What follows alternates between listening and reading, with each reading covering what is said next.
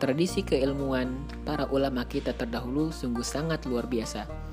Kaya akan literasi, penuh dengan ketulusan hati, sehingga sangat banyak karya-karya besar yang dihasilkan oleh para ulama kita terdahulu. Dan kini, karya-karya besar tersebut berupa berbagai kitab-kitab para ulama sudah banyak yang diterjemahkan ke dalam bahasa Indonesia. Namun sayangnya, kita umat muslim terkadang sukar untuk mendapatkan akses bisa belajar langsung dari kitab-kitab tersebut, entah dari kitabnya ataupun dari waktu untuk menyediakannya. Maka kini hadir Talaki Kitab sebagai podcast yang akan membacakan kepada teman-teman semua literatur-literatur keislaman. Semoga bermanfaat, semoga berkah.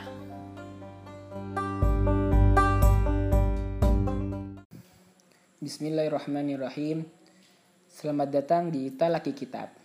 Masih membacakan buku yang berjudul Tarbiyah Ruhyah karya Dr. Abdullah Nasir Ulwan.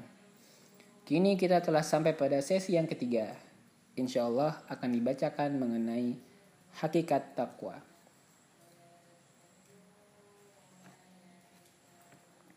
Takwa lahir sebagai konsekuensi logis dari keimanan yang kokoh Keimanan yang selalu dipupuk dengan muraqabatullah, merasa takut terhadap murka dan azabnya, dan selalu berharap limpahan karunia-Nya dan makfirahnya.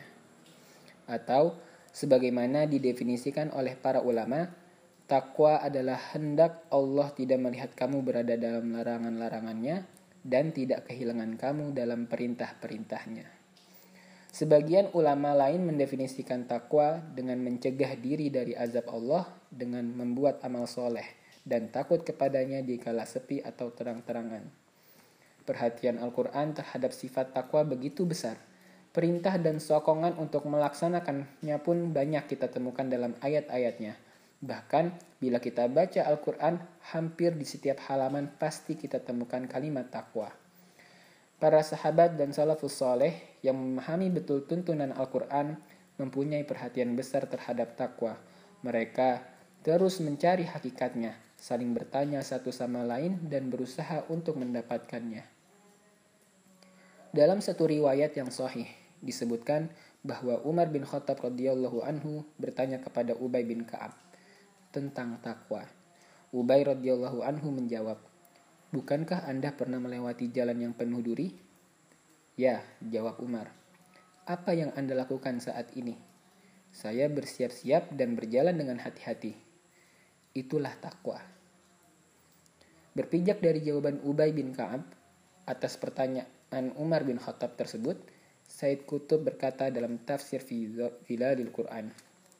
Itulah takwa, kepekaan batin, kelembutan perasaan, rasa takut terus-menerus, selalu waspada dan hati-hati, jangan sampai kena duri di jalanan. Jalan kehidupan yang selalu ditaburi duri-duri, godaan dan syahwat, kerasukan dan angan-angan, kekhawatiran dan keraguan, harapan semu atas segala sesuatu yang tidak bisa diharapkan, ketakutan palsu dari sesuatu yang tidak pantas untuk ditakuti, dan masih banyak duri-duri yang lainnya.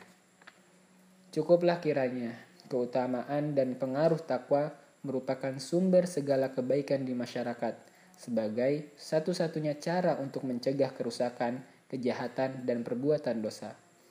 Bahkan, takwa merupakan pilar utama dalam pembinaan jiwa dan akhlak seseorang dalam rangka menghadapi fenomena kehidupan.